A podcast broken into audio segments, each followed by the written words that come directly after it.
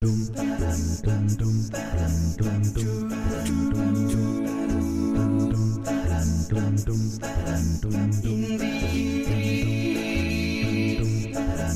the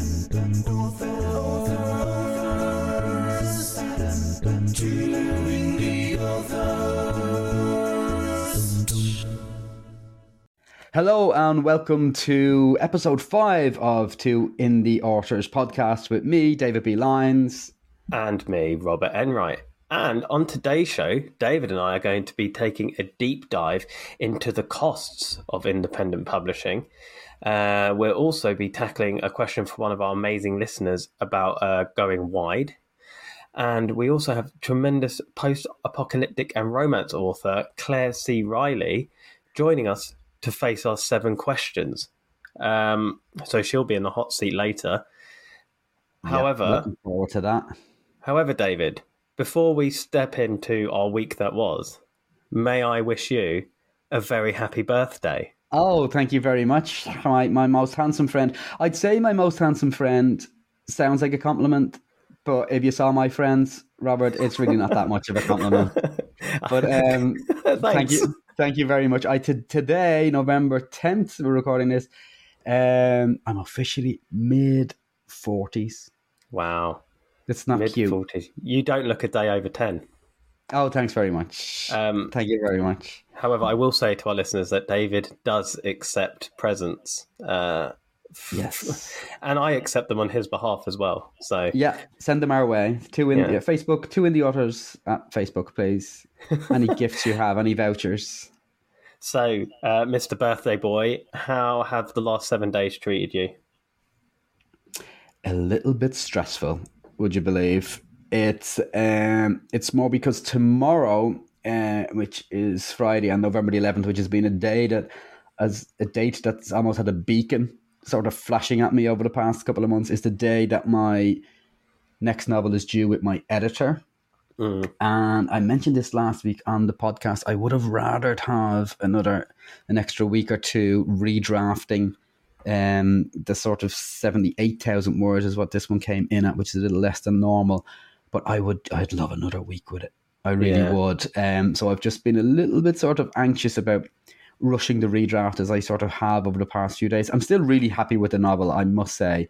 Um, I think it's got a, a, a great arc and it's it's a good summation of the entire trilogy. But I would just love another, oh, even another another five days with it, just to re. You know yourself, Robert, that that when the more times you go over your novel, the sharper it becomes. Right? Do you find that the more redrafting sort of goals you have at it, it just ti- you just you, you always see things. Even when my books are published, I see things and oh, I could have tightened up that sentence or Yeah.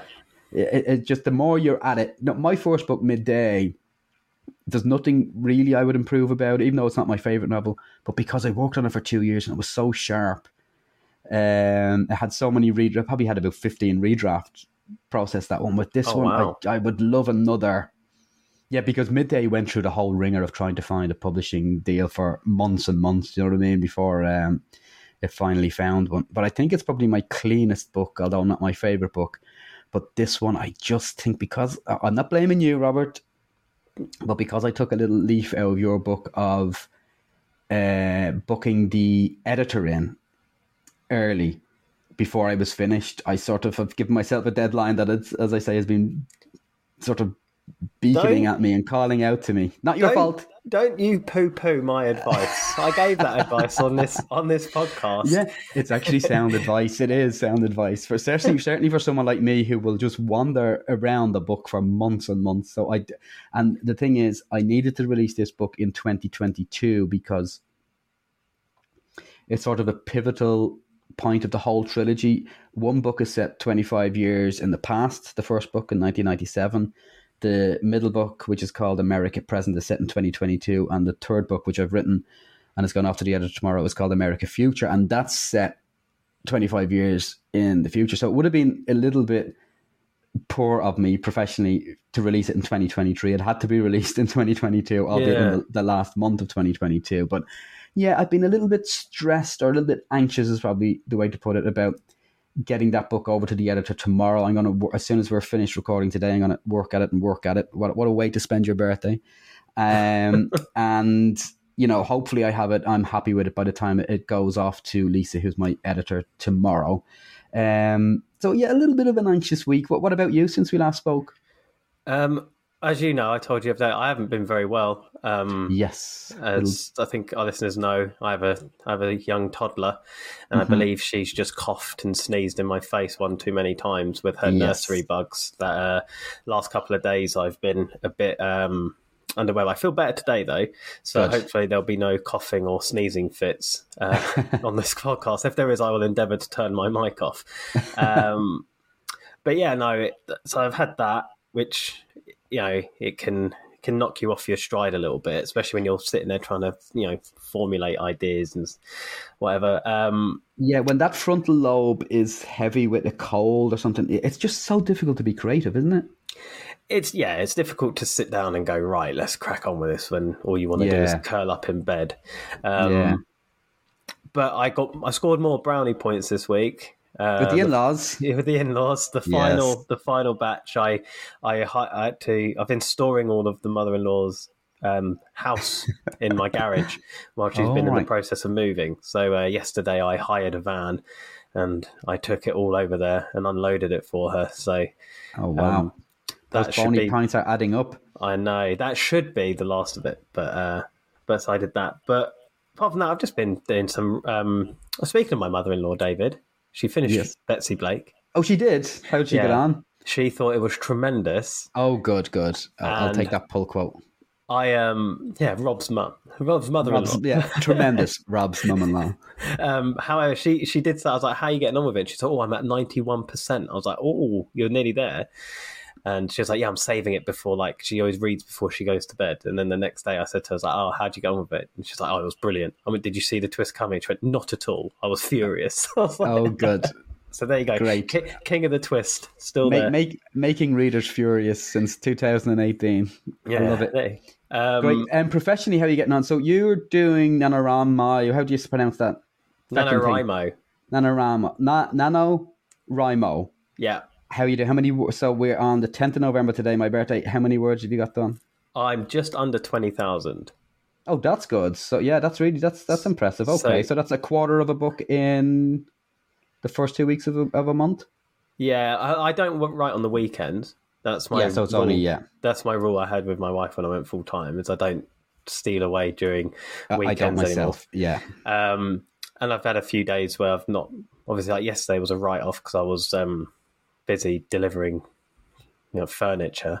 Getting um, brownie pints. But uh, I'm on track. I'm definitely on track. Like next week, I've got a pretty clear diary to just steam through it, and it's picking up speed. I'm really enjoying writing this one. I think, oh, it's, got, it's, I think it's got a very good um, catalyst for why Sam gets involved in some shady stuff. So I'm, I'm, quite enjoying it. I've got a real a real arsehole of a bad guy in it. And that is I don't know about you, when you've got a nasty character to write, it can be fantastic writing him. Yeah, we, we have different processes in that you're writing in series and I tend to write um standalones, but it must be exciting for you uh, coming up with this antagonist. So every book has an antagonist, I guess, and, and you have to create this new guy or girl every. Yeah, and they have to be different.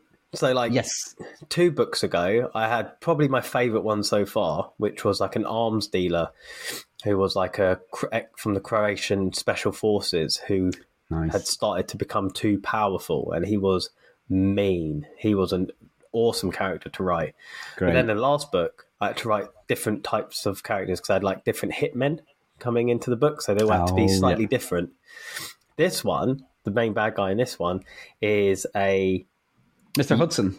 Mr. Hudson is going to be a bad guy in it, but the main good bad memory. guy, he's very good memory, uh, especially in your older age. Yes. Um, uh, the main bad guy in this one is actually the son of a billionaire who's like a um, social media influence. You know the type. He's just yeah. so rich. He's all over social media. He's got no skills, um, but he keeps um, being accused of like sexually assaulting women. But because he's got so much money and power behind him, it keeps getting like thrown out or out of court stuff and things like that. Oh well, very contemporary. So then Sam decides to investigate it and give him the opportunity to do the right thing. Oh, so brilliant. with that threat over him, the guy goes running to his dad because his dad's the actual billionaire, and then his dad hires Mr. Hudson to fix the situation. So it's quite a different, yeah. So I'm quite oh, excited Oh, about this one I 'cause like it's it. like escalating and escalating and stuff. But this Yeah. one is there's no grey line. There's no there's no grey in between. There's like, yeah, this guy's an asshole. Yeah, So we're rooting for Sam in this one. That, that's fantastic. I have to say, what we, we don't do this podcast to sell ourselves in any way at all. But if if that is your bag, I would highly recommend Rob's uh, first book, The Night Shift, the first of the Sam Popes. Uh, we're not here to sell. I don't I don't want to sell up to you. But if that is your bag, The Night Shift, available on Amazon. Hmm, Thank you very much, David. Not not at all. No problem. Two authors. So, David, today we are doing a deep dive into the costs of self publishing. We're going to talk about that dirty word money. um, I think you and I made a, a commitment uh, before we did this where we said we'll be quite open about um, like how much we spend uh, so people can understand and get an idea of the outgoings we have to be able to do this full time. Yeah. Um, so I guess there's a couple of ways we can break this down. I guess there's the, the, the pre publication costs, so the costs of getting our books to market, and then the costs of getting them in front of readers and Yeah. you know making sure they sell. So I guess there's probably no better place to start than the pre-publication st- uh, point of it. Yeah, I, I wonder. Sort of, we probably have a, a diverse array of listeners. We we might have listeners who, like us, have nine or ten books out. We might have listeners who have a manuscript hidden in a Word document in their laptop, and they still haven't put that out there. So yeah, it, it might be a good sort of starting point for us to to to really begin at the very beginning. If you haven't published a book yet, or you want to know how we publish our books, we, we'll, we'll we'll talk them through it now in, in terms of Yeah. cost. I, I think the very obvious ones, Rob, are the the expenses are your book covers, your editing, hmm um, and then perhaps your you, you may have to pay or pay a subscription in order to format your book. So so th- these are these are I guess costs that package your book for you ready to sell. Yeah, Um, and I guess we, we could start with editing because because the- I mean editing is a bit like a fingerprint. I guess we, we could detail how we do it. Doesn't mean that's how everybody else has to do it. We could all take our own approach to that. But it's probably the is is it fair to say that's the biggest cost of pre production of, of before getting your book out there? yeah. I I would say for me, I spend more on editing than any of the other part like components of of like I've written my book. I now need to put it through a certain process before it's ready to go out to people. Yeah, Editing editing for me is the most expensive one. me too. Um, yeah, and there's different types of editing so it depends mm. how you feel as a as an author mm-hmm. i'm reasonably comfortable that my structure i've got the structure down like i can i, I can do the first act second act third act and i can Yeah. make it make sense yeah. Your plot is um, tight. yeah so yeah, you're confident your plot is tight. Yeah. so obviously you can get like structural editors can't you Yes. i don't know if i'm using the correct terms now um Yeah, but they they tend they tend to forge, don't they, the terms as well? But yeah, we'll use structural. So structural is somebody who will go through your manuscript and pick out plot holes, perhaps, or or things that don't particularly add up from chapter two to chapter four, and and they're looking for consistency in plot. That's fair to say. They'll structure Yes. it for you. Yeah, they'll help you structure it. So, and and I, and I believe that's probably a little bit more expensive because you're not, you know, you're almost asking someone have a look at this and rejig it, Yes. Yeah. or or point out where it needs to be rejigged. I don't do that with my editor. I shout No, her out all the time. Emma, she's amazing. Yeah. Um, I don't do that with her. Um, like I said, I'm confident enough in. I've written enough books now. Um, I've put it through the editing process enough to know that I, I don't need to do that. So I have Yeah. more of a an overall edit, um, which sort of encom- encompasses. I mean, bless her, she does a bit of proofreading, but she's she's not my proofreader. Yeah. But she looks at stuff where, and because she's been with me on this journey, and this is why I would advise you know stick with an editor, find an editor who's good, and then stick with them. Is she's familiar with the other books? hmm So if I, you know, bring in a character back from five books ago, and I say that person's from New York, say Yes. she's got the previous version. She knows. She has a character sheet. She she notes down the character. She goes back and goes, actually, you said that they were from Chicago. Yeah. So I have. She goes through my books to make sure they make sense. Yes. Yes. well, Um, that makes sense in itself. I guess it's sort of developmental editor light. She's not necessarily changing your plot. She's just making sure that you haven't fallen fallen into any holes. Yeah. She's picking up grammar and spelling mistakes as part of a, a, a light proofreading that she will do before it goes to Yeah, official she- proofreaders. She offers. Like she'll say, this sentence doesn't work. Yeah. Like this, the way you've structured this sentence doesn't work, and then she gives me a suggestion. Yeah. Um, so that's that's And the does she say loss. to you, Robert? Sorry for cutting across you there. Does she say to you like, "I think we could heighten the suspense"? yeah here at the start of Act Three. Yeah. So yeah, as Robert said earlier on, if you can if you can find an editor you really like and that you can form a working relationship with, and Rob certainly has that with Emma, it's worth its weight in gold. It's almost like a collaboration in a sense. yeah, and and it's it's such an important part of it. So I'll, I'll put that. I first books I wrote weren't Sam Pope; they were different books, and I had a different editor. Because these were the books I took back from publishers, which we've spoken about previously. Yes. So I went out, I had to find an editor. So I found one, and I found one. So I'm going to start talking money now. Um, yeah. it was about $200, $300 for the book. For an 80,000 word book. I was like, that's a snip. Yeah. Um, so realistically, I think you're probably looking anywhere between six to 800 pounds, not dollars, for like a full edit of a book. That'd be my Yeah. I'd I'd be comfortable in that price bracket to say you're getting a good quality editor for that price. Yeah, I agree. It's if, if you're writing in uh, the word counts similar to what we do, I, I, it's fair to say we both aim sort of for around eighty thousand words. Um, Rob and I, you would be looking at certainly six to eight hundred pounds. I would agree. That's that would be the ballpark for for a professional good edit. Now you can find editors as you did for two hundred pounds. Yeah. You can you can just bypass the editing um, phase and just go straight to proofreaders if you think your plot is is good enough. But I mean, I think I'm good. You think you're good, but an editor and a good editing is worth its weight in gold.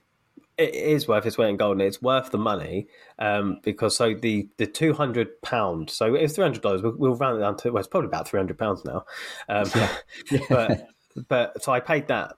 And Beth said th- th- this editor she was really nice she was really sweet she was she gave me good feedback. And then i met emma in person before she she took on my books. Um, i met her at a writing event. Right. and uh, she was like i'm just going to read one of your books.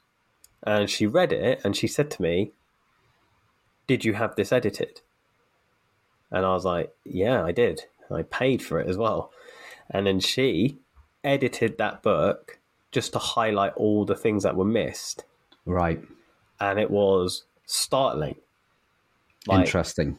I, you know, because the thing is, is I've paid for a, prof- a, a professional edit of the book.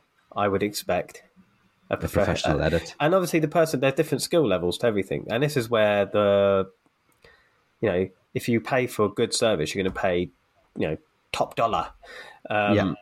but that that was the difference so after that i said to Emma, i was like okay well uh, going forward you, you can you can take on my books so Brilliant. So she um, sold herself to you in that way. yeah because um you know and that's that's how you should do it but Well, I, I know other authors who work with Emma as well, and she she seems to be uh, largely lauded. Uh, my my experience is similar. I haven't formed that relationship with an editor that you have. I've used different editors per trilogy.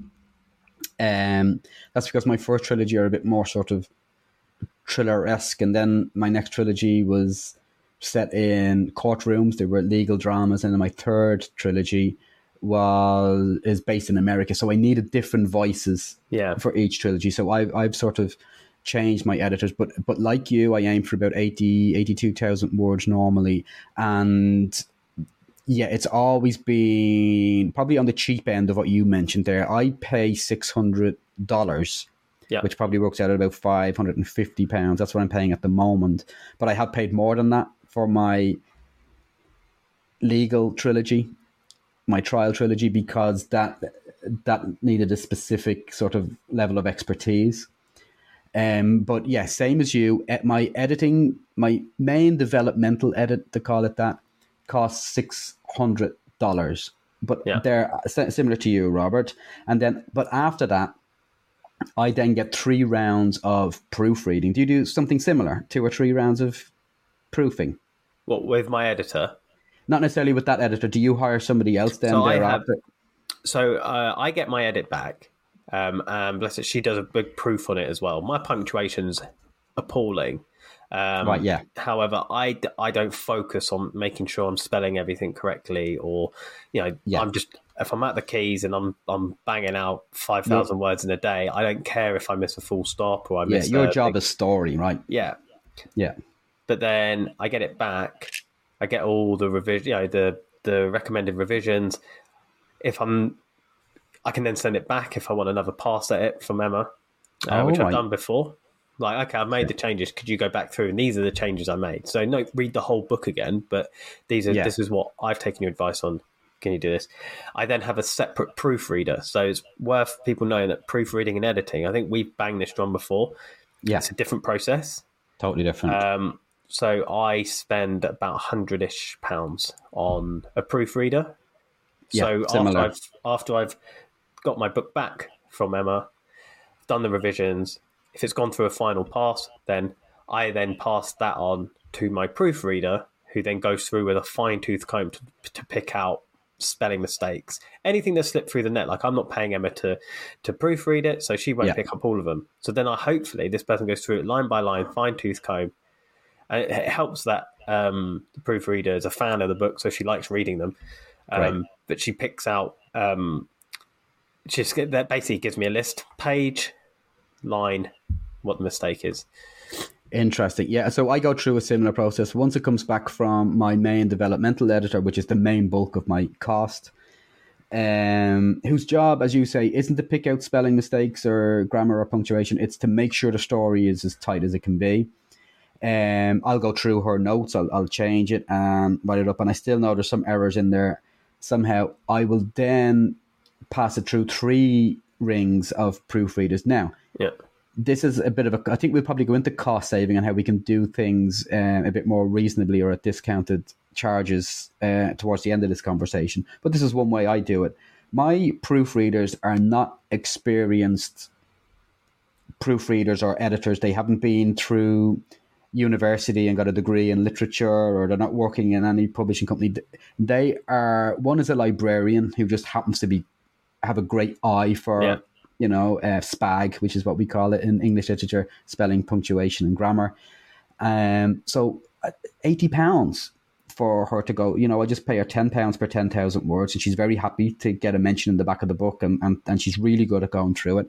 There's another uh, girl, a young girl who's only 19 years of age, but she's going through college at the moment, um, studying literature, and her ambition is to work in publishing.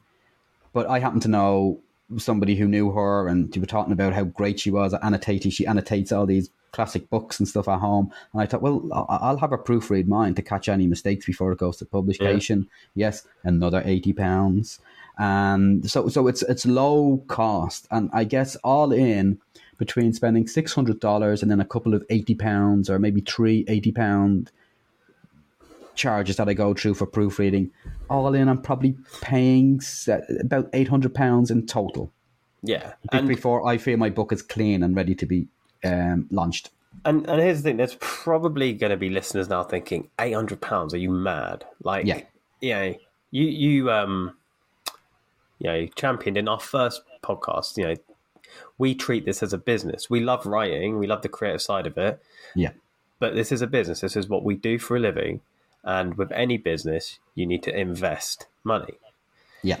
Now, the importance of making sure it goes through all this process and you pay for good quality editing and proofing is it's okay if you get a bad bad reviews because people don't like your book. They don't like the story. They don't like your way of telling it.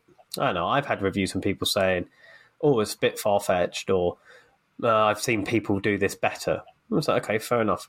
The, Yeah. the one thing you don't want to get is bad reviews because too many spelling mistakes, um, poorly written, um, needs a good proof. Those types of Yeah. things. They're Because killers, those reviews. They Yeah. can kill you. because they're the type of reviews that aren't oh this isn't my preference those are the reviews which this isn't a good product and then you Yeah. think about that with and i hate saying obviously i say things like books and commodities and products and whatnot but just think about like you're going to buy a new kettle okay think about it because i'm addicted to drinking tea um, Yeah. but you go buy a new kettle and there's a kettle i don't know someone's put a bad review on it saying doesn't go with my kitchen aesthetic well in your head you go yeah but it might go with mine Yes. Silly if the, review. if the review says doesn't work, only heats half the water, only heats like for ten seconds, and it keeps failing. Yeah. Oh well, I'm not going to buy that one. So you don't want bad reviews based on the fact that what you've put out is not Unprofessional. it's unprofessional, yeah, and it's not to a high Yeah. standard. yeah you, you, you really need to package your book if you want to make money from it that's not just you know again we'll say this probably every podcast there are people who just want to write a book and publish it and put it out on amazon and and and you know that's fair enough absolutely but if you want to make a business out of your uh, indie authoring well you need to package your product up as professionally as you possibly can and editing is probably the, main sort of way to ensure your book is professional as it can be. The other one, of course, when you talk about packaging, is the literal packaging, which is your book cover, and that's another cost entirely. So let's say if, if we're just parking editing aside for a moment, is it is it is it fair to say that we both spend similar amount between seven and eight hundred pounds all in between main edit and some proofreading? Yeah, That's yeah, Yeah. the two of us do that. Okay. Book covers. Now, this is the one way to make sure your book looks good. And in fact, it is your biggest selling tool. I think there's two major selling tools. One is your book cover, and two is the blurb or the description that you write for your book, because they're the two things that will appear on your sales page on Amazon or wherever you're selling your book. Book covers. My wife is a, I would say, a world class designer. nice. She has designed websites for the President of Ireland. She has designed her own wallpaper range. She's designed her own um, greetings card range. She and she now coaches people on how to coach on how to be creative. So I would call her a world class designer. But I asked her to design the first covers for my book, and she's not a book cover designer, and they just weren't good enough. They actually looked cheap. They didn't look like they should look Uh, yeah, it's because hard. I get, it? I was trying to save money. I didn't want to spend two or three hundred pounds on a good book cover. I was trying to save money, and as good as I think Kerry is, her her eye is fantastic creatively. She's not a book cover designer, and they didn't look as well as they could. So, in terms of book cover, I would mark it down. If you want to make money from your book, I would mark it down as vital. Yes. I would say it's you can't don't put a book out with a homemade cover. Yeah, Um, I did that with my first ever one when I first before I got my publishing deals. Um, I didn't make it myself, but like you, I have a family member who's an unbelievably skilled artist, unbelievably skilled with Photoshop. Does it for a living. Like makes yeah, you know, there's no, but the cover I thought was great. But then when I saw book covers from book cover designers, yeah, um, it was uh, completely different. And like I, I actually last year, beginning of last year, I invested a load of money on getting all of my covers for the Sam Pope series done. Um, because a friend of mine who was a, again a really good graphic designer made me good covers. Like they were good. They were they were quite easy on the eye, but they Yeah. were a world away from what they what should I be. have now, and Yeah. the difference I've seen since Yes, um, going from that to that is it's massive. Like, but but that's fascinating. Yeah, and um, I would say if you think, oh, I can't spend money on like they're not. I spend a couple of hundred pounds. I spend two hundred pounds on my covers. yeah. Um, well, two fifty now because I get an audio book cover done as well. But that Right, yeah, comes I- with, I'm the same. Two hundred and fifty dollars I pay. Yeah. American dollars. Yeah, which again is like two hundred fifty pounds now, right? yeah. The pound is so weak. Yeah, it's there or that thereabouts. Yeah. horrible weak pound. Um, but I get a cover, a paperback, and an audio book cover. So all in all, Yeah.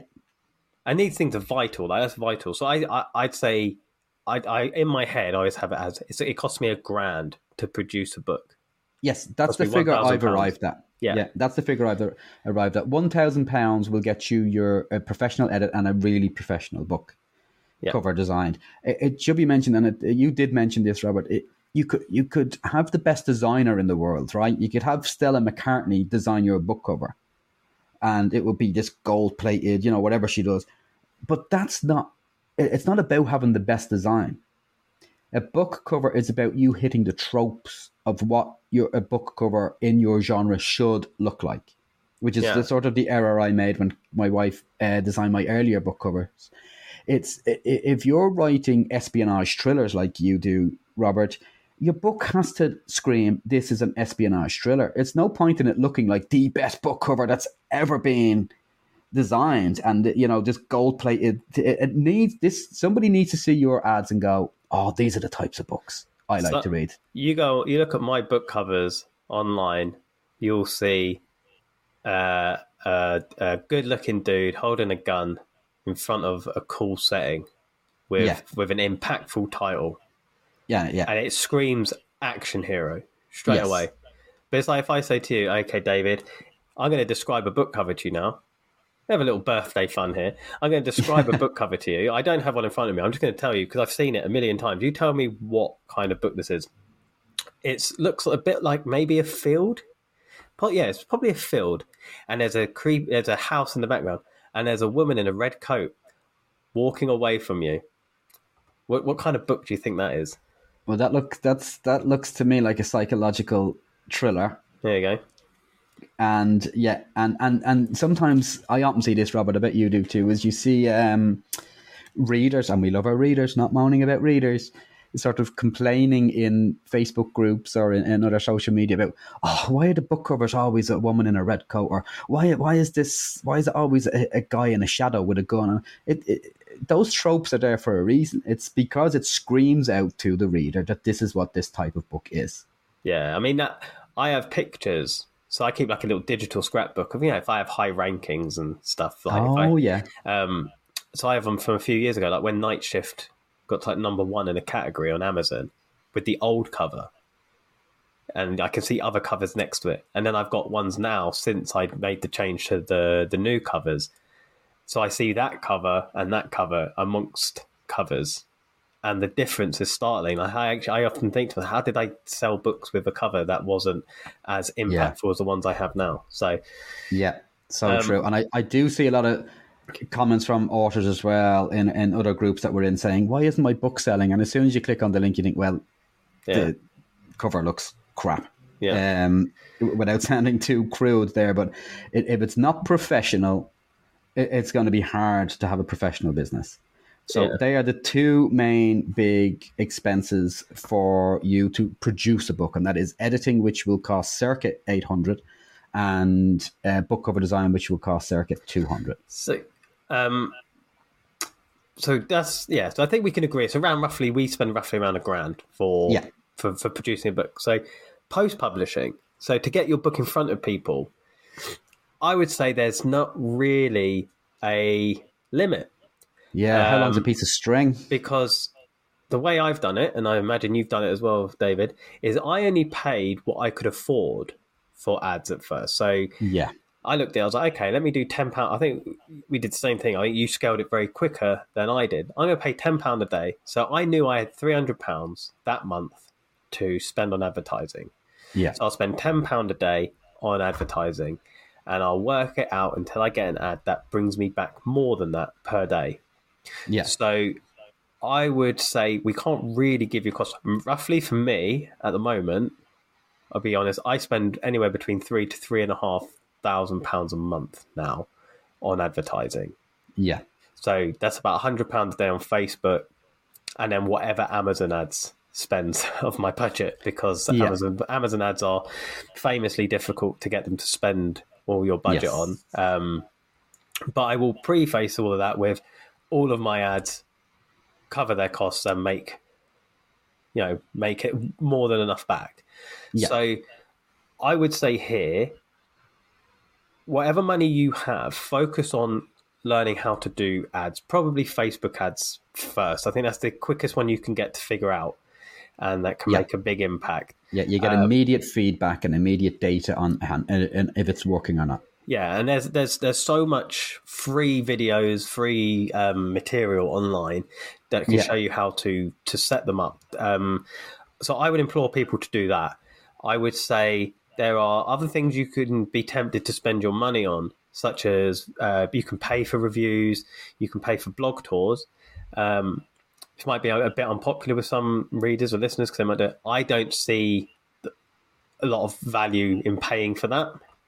Um, I, I've done a few. I've done a few blog tours, um, and all the bloggers Me are always too. really nice, really amazing. They they give you all their time. However, they have no impact on sales, Yeah, and My- that's I, my experience too. I I found that people were more interested in commenting on somebody's review than looking at the book. yeah, Um, yeah. I, I one benefit for blog tours. I'm the same as you, Robert. I'm not. I'm not a, a huge fan, and the people that run them are, are lovely as well. One, uh, uh, my experience, your experience. I've spoken to other authors about this. It will not bring you in any sales, even if somebody writes the most glowing five star review. One thing I like to do i- to use a blog tour is because it- it's an official review. I like to use it to pull to grab pull quotes out of it. If somebody says this was a sensational thriller, I'll pull the word sensational out and I'll put it in uh, inverted commas and quote marks with a five with five stars over, and I'll use it in my marketing, that's it. You use it in your paid for marketing. in my paid for marketing. but yeah, So I, I, I have pulled quotes in my ad, my marketing, but they're pulled from Amazon reviews. Yeah, um, which I get from people buying the book, which I get people to buy the book by getting good at advertising.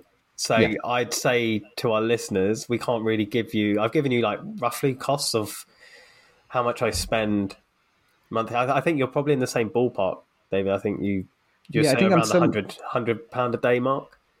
yeah. hundred pounds on Amazon. Sometimes it's 120 a day on Facebook. I mean, meant to say, and then Amazon could spend anything between.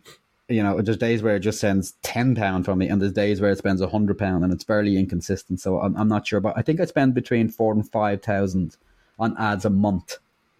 um, in general. And that's not, I, I, that, I don't want that to shock any of our listeners. That's not what you have to do. I've managed to work myself up to that. Well, well, that's it. It's it's working it up. So find Yeah. out what you can realistically afford. You have to invest. You have to invest the money to to, to to get your book in front of people. You're not going to write a book, drop it, and people go, "Oh wow, look at this book by this unknown author I don't know anything about. I'm going to spend. Yeah. Got a million of us are going to buy it."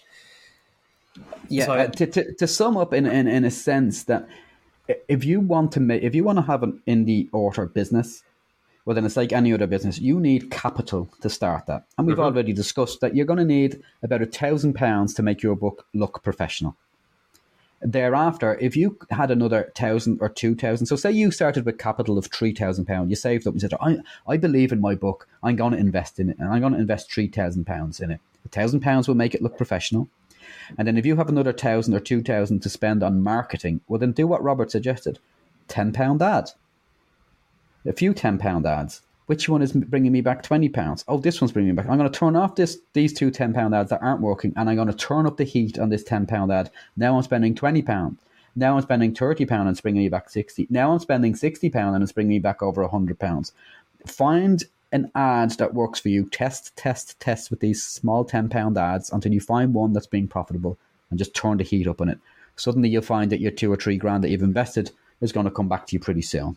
If you know, I mean, that, that's not a definite for everybody, but if your book is professional, great cover, well edited, really good plot line, unique story, you you you can earn your money back. That there is the sagest thing you've ever said, David. Oh, I say a lot of sage things, so that must be sage. It was incredibly sage. um, no, that was summed up perfectly. And I think if our listeners take anything from this podcast today, apart from the fact that it's your birthday and that you have ugly friends, um, Yes. it's that Yeah. one. That there is exactly what you need to do to to get ahead on marketing. Because that's exactly Yeah. what you and I did.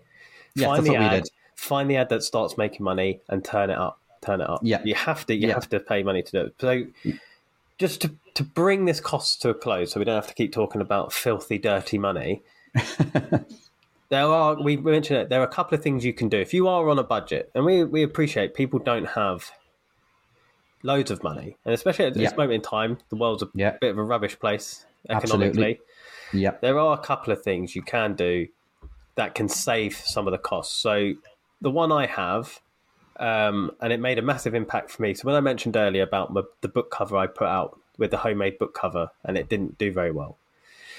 Yes. I found you can get pre-made covers from book designers. So what book designers usually do is they will come up with three or four designs for a bespoke cover that someone's asked for. So I get mine custom made. So that's why they cost a couple of hundred pounds. Yeah. However, what they would usually do is if you go to them and say, Could you make me this cover? This is the book, this is the story, this is the genre, they'll come back with three or four designs. Yeah. And you pick the ones you like. You then they then take that one, you edit it, edit it until you get the perfect cover. The three other designs that they had, they then slap a generic title on it, a generic author name, and then they sell that for like my my designer does that, sells it for fifty quid. So all you get is you can put your title on it, your author name on it, maybe a revision. Like, oh, could you just Yeah. change the color slightly? A little bit here. Yeah. But suddenly you have a book cover that that wouldn't look out of place on the Amazon uh, marketplace. Yeah, yeah, So- alongside books of similar genre. Yeah, Yeah. So yeah, it's a, it, that's a very a discounted way of getting a professional book cover. Is Yeah. one that's already been designed, Yes, and so- you just decide to take it. Yeah. and and they they have loads of different genres and stuff like that. So for for any listeners out there who uh, want to get a cover done, the cover the um, cover design I use is called the Cover Collection. Um, so if you Google them, they have different genres with pre-made covers that all cost i don't know if they still cost 50 pounds because i bought that a couple of years ago so it might be Yeah. 60 70 pounds but again it's it's a way of getting a professional cover that's not gonna. that's not going to the- cost you hundreds of pounds you back. Yeah, I Um, must mention my book, MiblArt. They also do pre-made covers as well. Seeing as Rob's mentioning his, Yeah. um, because they listen to this, uh, they're fantastic MiblArt. So yeah, that's one way. Another way, in ter- it's hard to, it's hard, Robert, for us to to tell our listeners to scrimp and scrave or how to discount when it comes to editing. Mm-hmm. Um, because we, we, we, we're, we're firm on, on, on, on it really needs investment editing. But there are ways, if you have a, a bit of a fan base, you could have beta readers or arc readers who are advanced readers who may come back to you and say, "Oh, this was spelt wrong. I noticed a couple of uh, errors here." And blah. you can you can get a bit of a, a, a cheap or a, or a free um, proofread that way by using your fan base. But of course, it's, Yeah. that's a bit catch twenty two because people who are starting out don't necessarily have a fan base. But it's another way of of of perhaps saving some some pounds if, if things are tight. Yeah, and I think I would always say spend what you need to spend your money on. Um, like pay pay the good money to get a good book out at the end of it, because you can make it back. Like that's the thing is Yeah. every every all that money we spend on a book we make back, and then after that everything is just profit. It's profit, yeah. Um, But it is fair to say that if you want an indie author business, you have to treat it like an indie author business. So you need capital from the outset, like you would need for any business. But if you're not willing to do that, well, then you will have to suffer the consequences of that. And the consequences of that are it, it won't become a business. You won't. Your, your books won't sell enough to to you know bring in the money you need in order for it to be a, a successful business. and we're all about success here, aren't we, David? We are indeed. We're all about, um, you know, sh- sort of uh, making not just getting ideas, the that manuscript you have saved in a Word document published. We're all about, particularly these guys who have three or four books out already, who just aren't making enough of them. And uh, yeah, so they they we really want to help these people. They what if you have three or four manuscripts written, that is gold dust. You have gold dust in your laptop there somewhere. Um, and if you want to take advice from me and Rob, we, we can certainly teach you how to make money from them.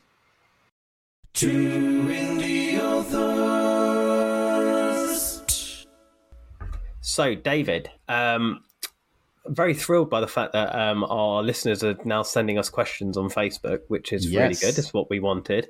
I will say, someone did point out the other day they didn't didn't have a question at first. They did point out that you saying three trilogies had them in stitches.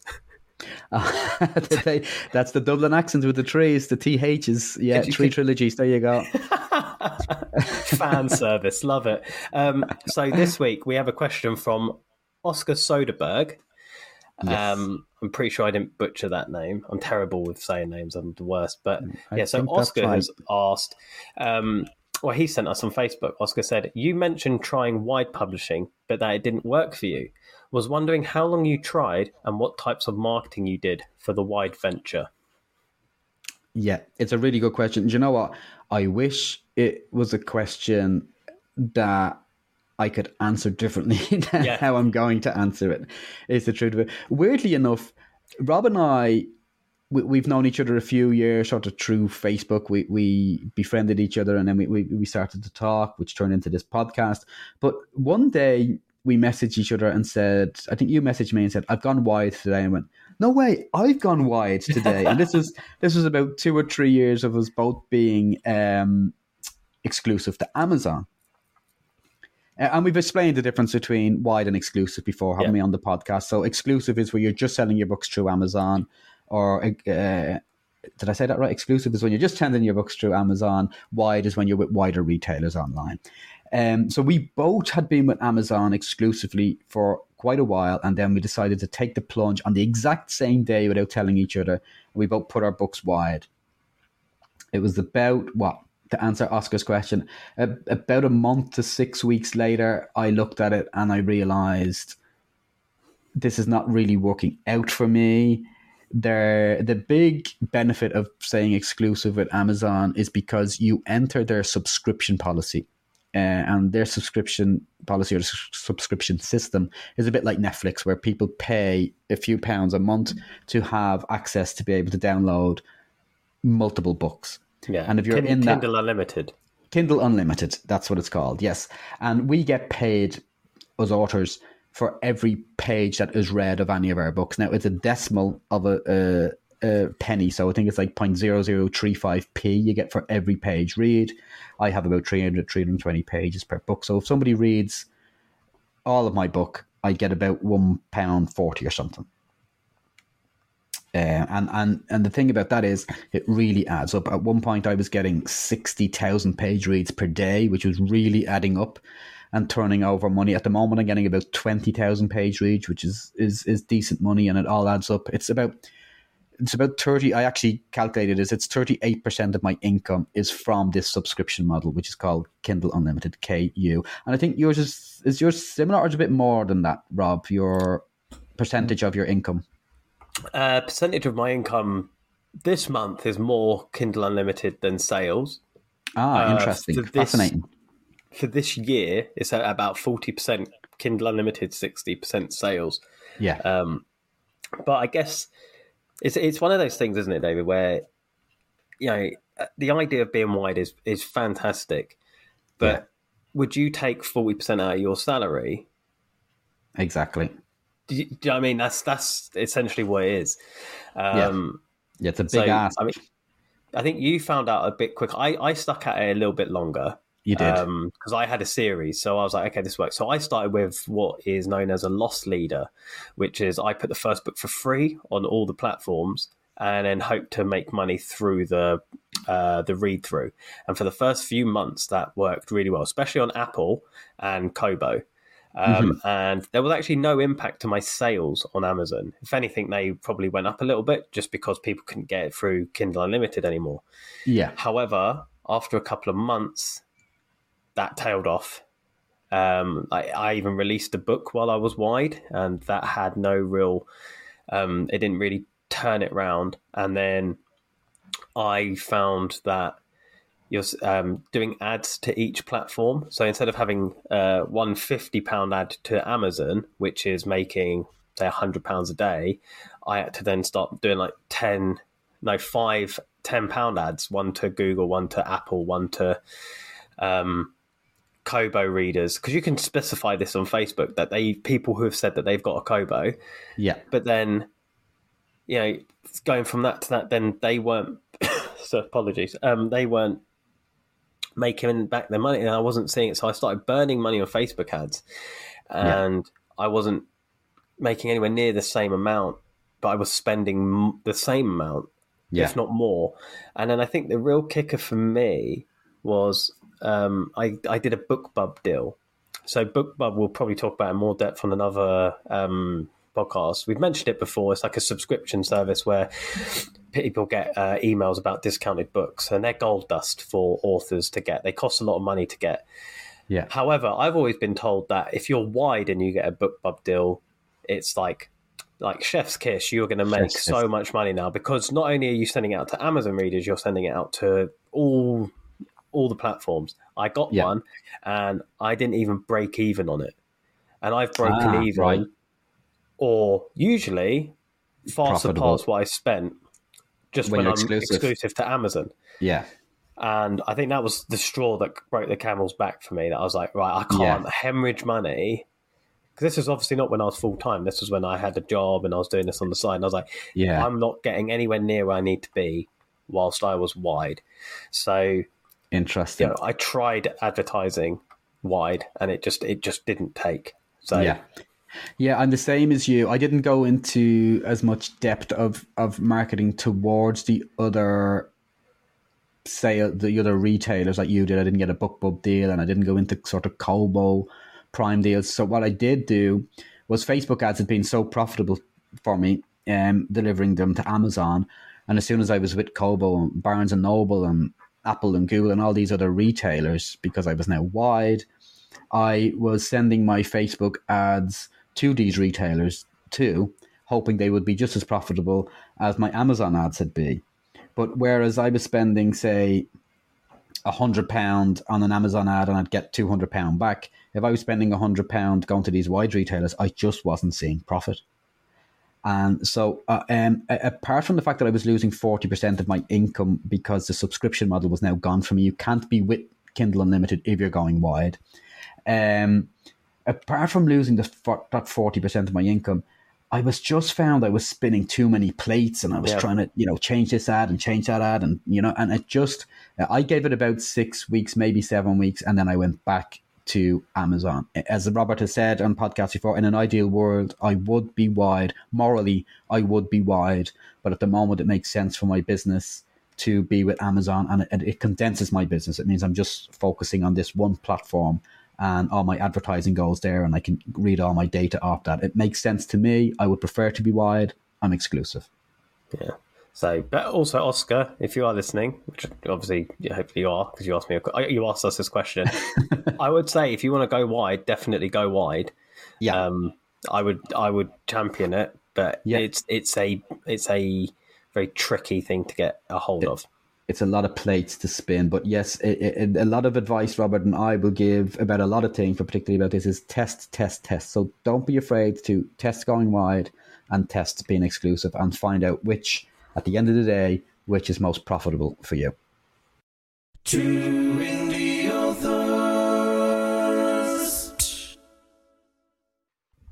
Right, so now it's time for our seven questions, where each week we interview a fellow indie independent author and post to them the same seven questions with the aim of extracting knowledge from their brains and to hear another perspective on the world of self publishing. Today we are thrilled to be joined by Claire C. Riley. Hello, Claire. Hi. So excited about this. Nice to meet you all. Claire, thanks so much. Yeah, how are you? Yeah, good. Busy. Busy, as usual, as you know. It's- Being, being indie, you don't stop. You kind of have to cover every single job. Yes. A lot of plates to spin, yeah. Um, well, before we start throwing questions at you, um, would you like to introduce yourself and tell our listeners a little bit about who you are and what what books you write. Not really, but I will do. um, I'm author Claire C. Riley, uh, USA Today best-selling author of about forty odd books, I think now.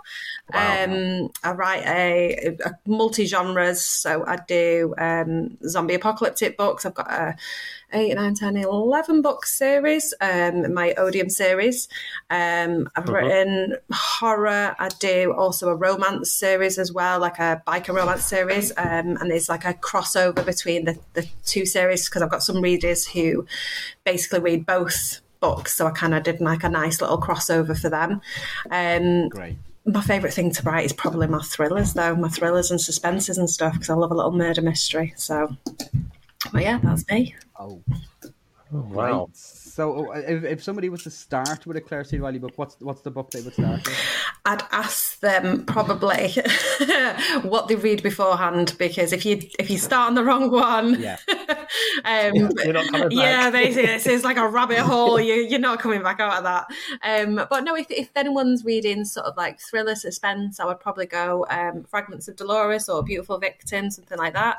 Um, if they're into like the whole apocalyptic stuff, I would probably start with my Odium series. Um, I do have three different zombie apocalypse series because I co-author with a couple of other people as well. Um, so I've got a Red Eye series, which I write with one of my actual best friends who lives in America, um, Ellie Constant Oh wow.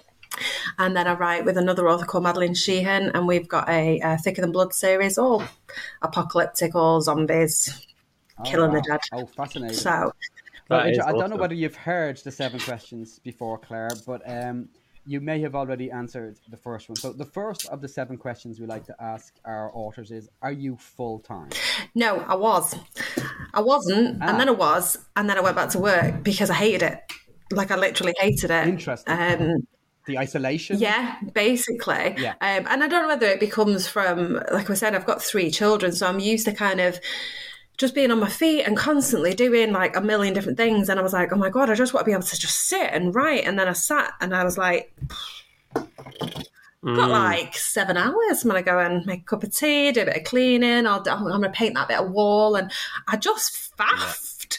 Um, Yes. Whereas, like yesterday, I had an hour spare and I shoved out like 2,000 words in an hour.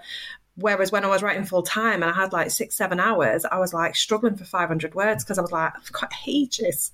Um, it, was, it was really, really that's hard. Fascinating. I can totally relate to that. Claire. I have to say, this summer, I was uh, yeah, just too much time on my hands, and I if I'm if I'm world class at anything, it's procrastinating. It's just so easy. Yeah. It really is. Also, that's that's probably the most fascinating answer we've had to this question. So you were full time. You could conceivably be full time easily with your forty plus books, Yeah. but you find the isolation a little too much. That you want a bit more collaborative work. Yeah, yeah. To interest. I was literally going on, Okay, I was going on the school run and I was like, the other parents were coming up and going, Hi, did you have a good day? And I was like, uh... Because I'd not spoken to oh, anyone in hours. And I was like, oh my God, what is happening to me? It was awful. I hated Do- it. Do you know what? Just to add on there, because I said, like I said, I've only been full time for like a month mm. now, and I'm like a little puppy. I, I'm loving mm. all the time to write. I'm assuming there will be a point where, you know, I will procrastinate mm. f- and get annoyed about it. Um, but I think I even said to my wife the other day, I was like, I'm going to go pick up our kid from nursery. And she was like, "Oh, I'm happy to go do it." I was like, "No, I'm going to do it because I haven't spoken to anyone for like two days." Please let me Yeah. speak. like, yeah. So, Yeah. so that, that is a very fa- that's an absolutely fascinating answer. Um, question two: Mm. Are you a, are you wide or are you exclusive with Amazon? I am both. Another weird answer for Oh. you. So, with some of my co-authored books, I am wide.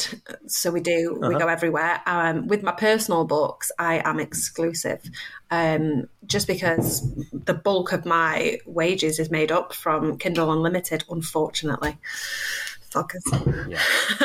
But we, well, well, you said, funny enough, funny enough, on our um, mailbag, we had a question about this, and we both said like we're both um, exclusive because like forty percent of our our income comes from Kindle Unlimited, Yeah. but we both are the same with you. Is like unfortunately that is the Yeah. case because eth- ethically I'd love to be wide, Yeah. but it's it's it's just the reality of the situation. I think if you really, manage to take off on other platforms, you've got it made, you, you're brilliant. But it's finding that one book and that one group of readers because that's what it all comes down to. It, it comes down to your group of readers, your core readers, and if they can, you can find them on another platform, then they will take you off, and you're absolutely fine. But I mean, I've seen authors try going wide multiple times in the past. What I've been writing for 10 years 11 years um, and they've always ended up going back into kindle unlimited because and because it just nine times out of ten it just doesn't work for them you know you, you're just making Yeah. such a fraction of the amount of money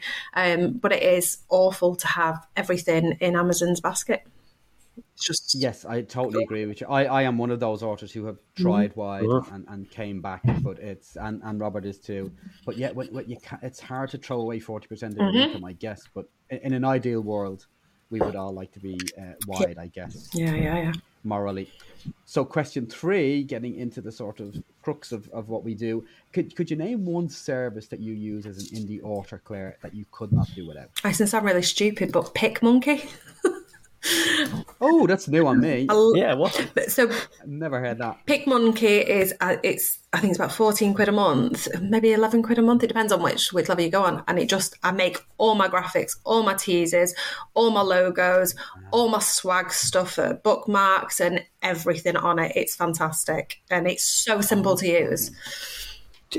Do I've never heard of this. Really, oh, it's it's really good, really really good. I'll send you the link for it. It's brilliant. Yeah, Um, please do. They do tutorials you- and everything, free tutorials on how to use it. There's um, it's connected to um, so connected to I can't remember what the photo site is, so you can get like free downloads of loads of images, videos, everything. It's fantastic. I don't know why not more people. So, do. do you use this for your advertising images? Yeah, yeah. So any graphics that I make, any teasers, um, any logos, uh, uh, swag that I make, um, and obviously it all goes on to like stickers and magnets, bookmarks, everything. I make it all on there. It's brilliant.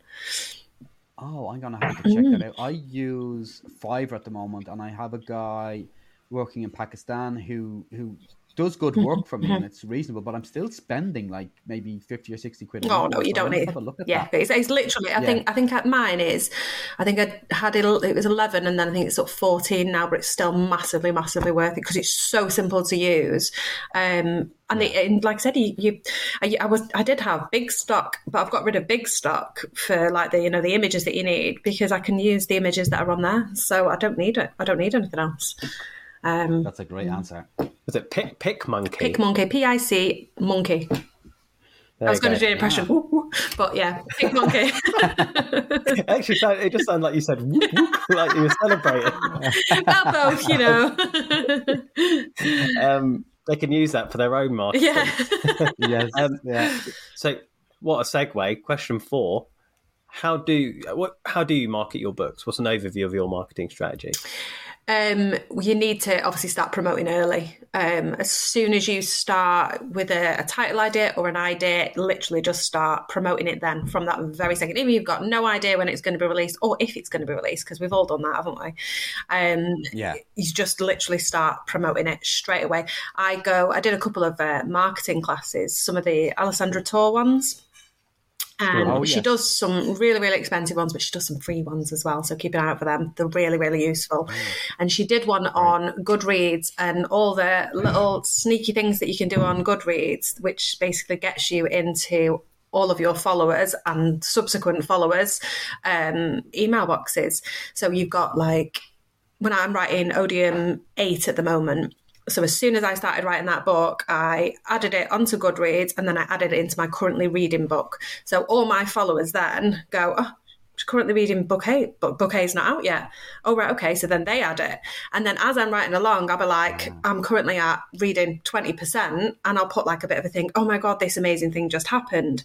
Um, or this scene absolutely killed me, can't wait for you to read it. And you post it and obviously then it goes straight into their thing. So they're getting excited about it all the way along. Um Right. So you're constantly teasing yeah. yeah what's what's and it's coming literally rather than just advertising. yeah and it's a out. 30 second thing to do.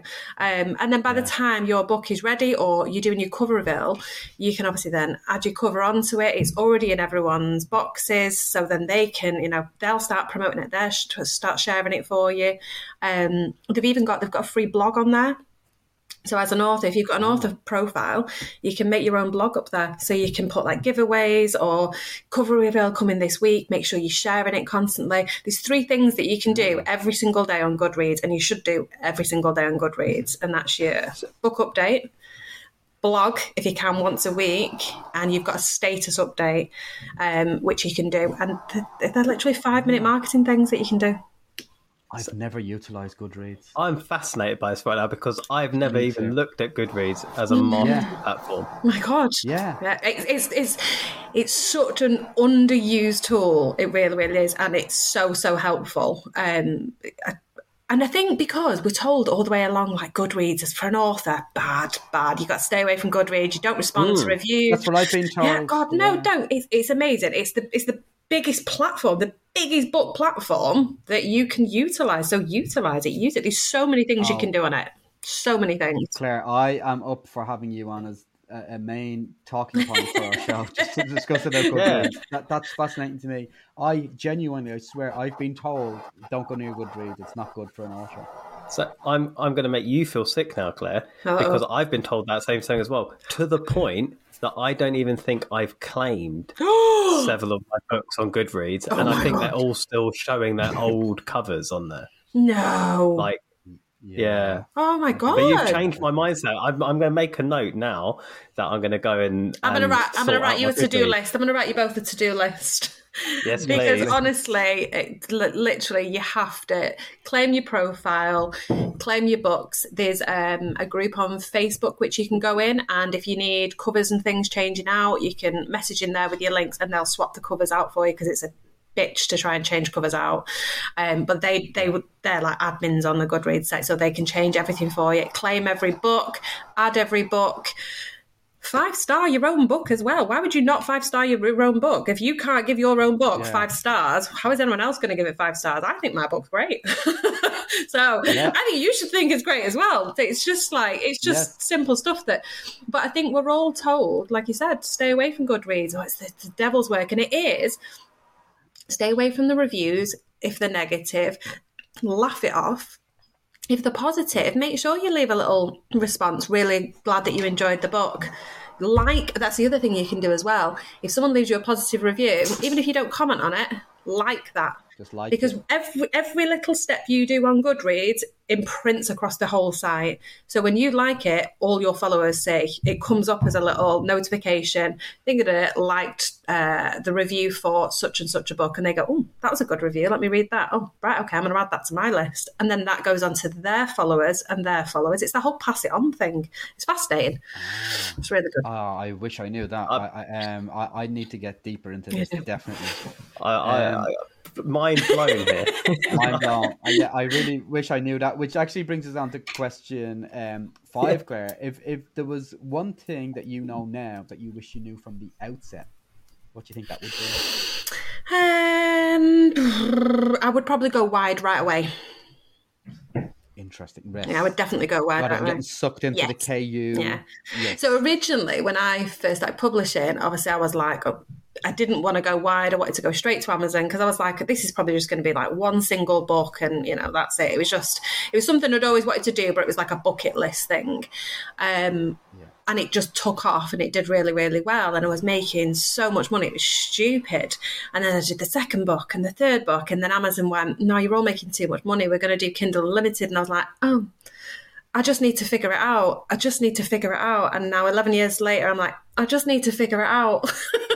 Because I'm still, even with the amount of books that I've got, I'm still not making the amount of money that I was in those first few days.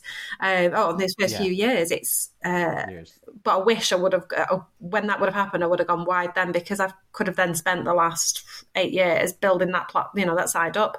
Whereas now I'm so reliant on that income, I can't take that dip because if it goes pear shaped, I have a mortgage. Yeah. Yeah. So yeah, Yeah. if if I could say to anyone, I would definitely say make sure you go wide straight away because it's it's a big mistake uh, that I made. Great advice. Um, question six: What's your biggest frustration as an indie author? Um, algorithms. Algorithms on every single bloody platform, Amazon, Facebook, Instagram, and just as you figure them out, and you're like, I've got it, I've got it. And then they go, Yeah. no, we're going to change it all. and I'm like, it. but why? Yeah. But I know what I'm doing now. Uh, the algorithms just literally slay me. Uh, They're just, We are a slave to the algorithm, aren't we? Really? yeah. And it, We are in, in all formats. it's stupid things like I'm in loads of different reader groups on Facebook, and I'll I'll go in. And a reader will be like, "Oh, I'm looking for such a type of book with such a type of character," and I'm like, oh, "I've got that." And they'll be like, "Why have I not heard of you?" And I'm like, "Because Facebook sucks." And I don't understand because, again, in the early days, Facebook were brilliant and they were making money. Yeah. Readers were getting the books, authors were making money, and then they changed it all. So actually, now no one's really massively winning apart from Facebook. It's uh, What's isn't that uh, the thing? Is um, there was a change that was made, which is like only like three percent of your following or something sees your stuff. If you have a Facebook Hmm? page, um, only like three percent, unless you boost it. That's why they always ask you to boost Well, that- posts. well, that- Unless yeah, you- if you want, if you want your thing, though. You need audience, to pay for it. Yeah, Yeah. but that's the thing though. If you do a proper promotional post on Facebook and you do it for like, I don't know, 150 quid, you'll get, say, 4% of your audience. If you boost a post for 20 quid, which I used to be able to do, and I would reach 90% of my readers, now I'll reach 2% of my readers. And then a load of random people that I don't know that then start liking my page that are just bots. So realistically, boosts aren't actually useful at all. Save your money, don't bother doing it. Save all that, all Yeah. those boost monies up, and just do the the full promotional thing because Regular yeah, ads, yeah. because they're not worth it I- otherwise. I agree. But boost posts never work. One one thing I did know um, that does work is if you have a page. So I have a, I have an author page, um, but I, I have a, a group that links to it, Yeah, yeah, yeah. um, and the group people see more in your group. Yeah. However, not as many people join the group as you're following, but that's one way round it. I guess. If you normally, so if you've got a group as well as your pa- your page, if you put uh, I don't know a teaser out for your book, share that teaser direct from your page to your group, and then in your group tag everyone. So like mine's Riley's Rebels. So I, I know everyone uses the at everyone thing, so you can use the at everyone thing, or you can you you can actually at the group name, tag everyone and go.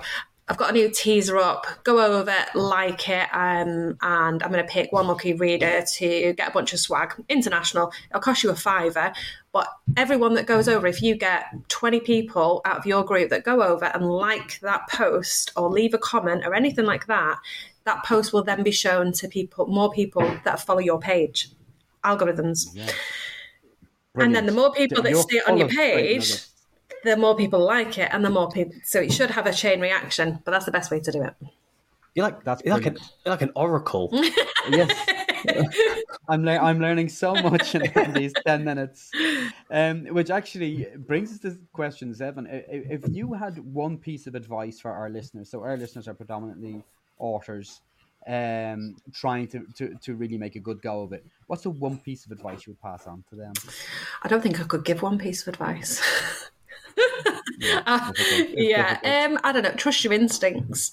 Um, trust your instincts. Listen to what people are telling you. Um, because especially if people are, have been in the business for a while, they do know what they're talking about because they've learned. And it's kind of that thing that you teach your kids, isn't it? Learn from my mistakes, um, and learn from everyone else's mistakes and what they're doing, and give things a go. Always give things at least six months before you go. Actually, that's not working for me. Um, but take those fifteen minutes in the morning to go on Goodreads and uh, do all those little things that we're telling you about because it does make a difference. It gets you in front of eyes. So Absolutely, Claire. That's been an eye-opening and jaw-dropping um, seven questions to me. Thanks Oh. so much for, for joining no, us. you're welcome. Yeah, thank you so much, Claire. That uh, has been. Rob looks like completely fascinating. like flabbergasted. You're just like, You've just you've literally blown my mind. So, Yeah, yeah. My mind is blown too. but yeah, but, okay. Thank you very much. you're welcome. Two indie authors. Well, thanks very much, Claire. That was a fascinating uh, seven question. It's so fascinating every week, isn't it? It's such a great feature. I'm so happy we came up with that idea. I know, and it's it's what's really good is everyone's tackling it from a different angle. Like everyone, everyone is unique the way they work. So Yeah. I mean, like I said, Claire's been do, done so well over the last however many years. Like she, she was fascinating to listen to. Absolutely, Yeah, absolutely. Fair play to her. So, so do you know if, if if that is your bag? If you're a reader, do check out Claire's books. Highly recommended. She's doing a great job. Yeah. So, um, no, I guess that's the podcast, Mister Birthday Boy. I'm going to let you go off and That's uh, it. En- enjoy the rest of your birthday. Oh, I wish I Um, could. If I didn't have that fecking book to be with the editor tomorrow, I would enjoy my birthday. But yeah, I, I, but I'm literally as soon as we finish this recording, Robert, I'm I'm back on the manuscript. I'm afraid it's not going to be many, not going to be a jubil, a, a great celebration for me. I'm afraid this this birthday. Uh, what, what else is your? So, if your deadline's tomorrow, what's the rest of the all week uh, look like? Well, funny enough, because I was getting a bit tetchy about the deadline tomorrow, what I'm doing is I'm actually sending my editor the first half of the book tomorrow, Uh-huh. which gives me a chance to work. Uh, she takes two weeks with a book normally, so she's going to work on that over the next week while I continue sort of redrafting the second half of the book. Um, and then she'll get the second half next Friday. So more redrafting from me over the next week. But I will also, at this stage, uh, get to the exciting part where I'm drawing up a bit of a marketing plan and, and getting some images together to, to market this book uh, on Facebook. So that, that's what I'll be doing over the next seven weeks before we do podcast number six next week. What, what have you got over the next seven days? Uh, so, I getting my edit back tomorrow. Should be. Oh, great. Um, so I can crack on with that and then get that ready and set for uh, my proofreaders. And then, like I said, I'm feeding on the mend now. So next week I should be able to hit, and I don't have any brownie points to collect. So I should have quite a few big clear days just to sit and write. And um, here's a goal I'd like to be over 35,000 words by the next time I speak to Oh, you. okay. We'll hold you to that. Go we'll hold you to that. Next week, we'll open the um, the podcast by asking that question of you, Robert. Yeah. Uh, yeah. So yeah, we're we're keeping busy, and as, as listeners will know, me and Rob have books coming out in December. So um, yours is December two, Second, and mine is yeah. December nine. Um, so we will talk you through the launching process and the marketing process of that as it comes. Um, we would love to hear from you. So if you want to reach out to us for a question for our mailbag, or even if you have an idea that you would like us to talk about as a main talking point on the show, I think the best way is we're trying to build a community on, on Facebook. It's going to build slowly but surely. So reach out to the two indie authors podcast on Facebook and you can ask us any questions. Me and Rob are here because we want to be open and transparent about our business. So don't feel afraid to ask any question at all. Rob, if our listeners want to hit you up directly, where can they find you? Uh, you can find me on Facebook uh, as Robert Enright, uh, author, or on Instagram. They're usually where I'm most um, Prominent. prolific. How about you? Yes. Um, you hit me on the website, theopenauthor.com, or I'm David B. Lines on Facebook too. Thanks for listening to To indie author. Have a happy birthday, David. Thank you very much. See you next week.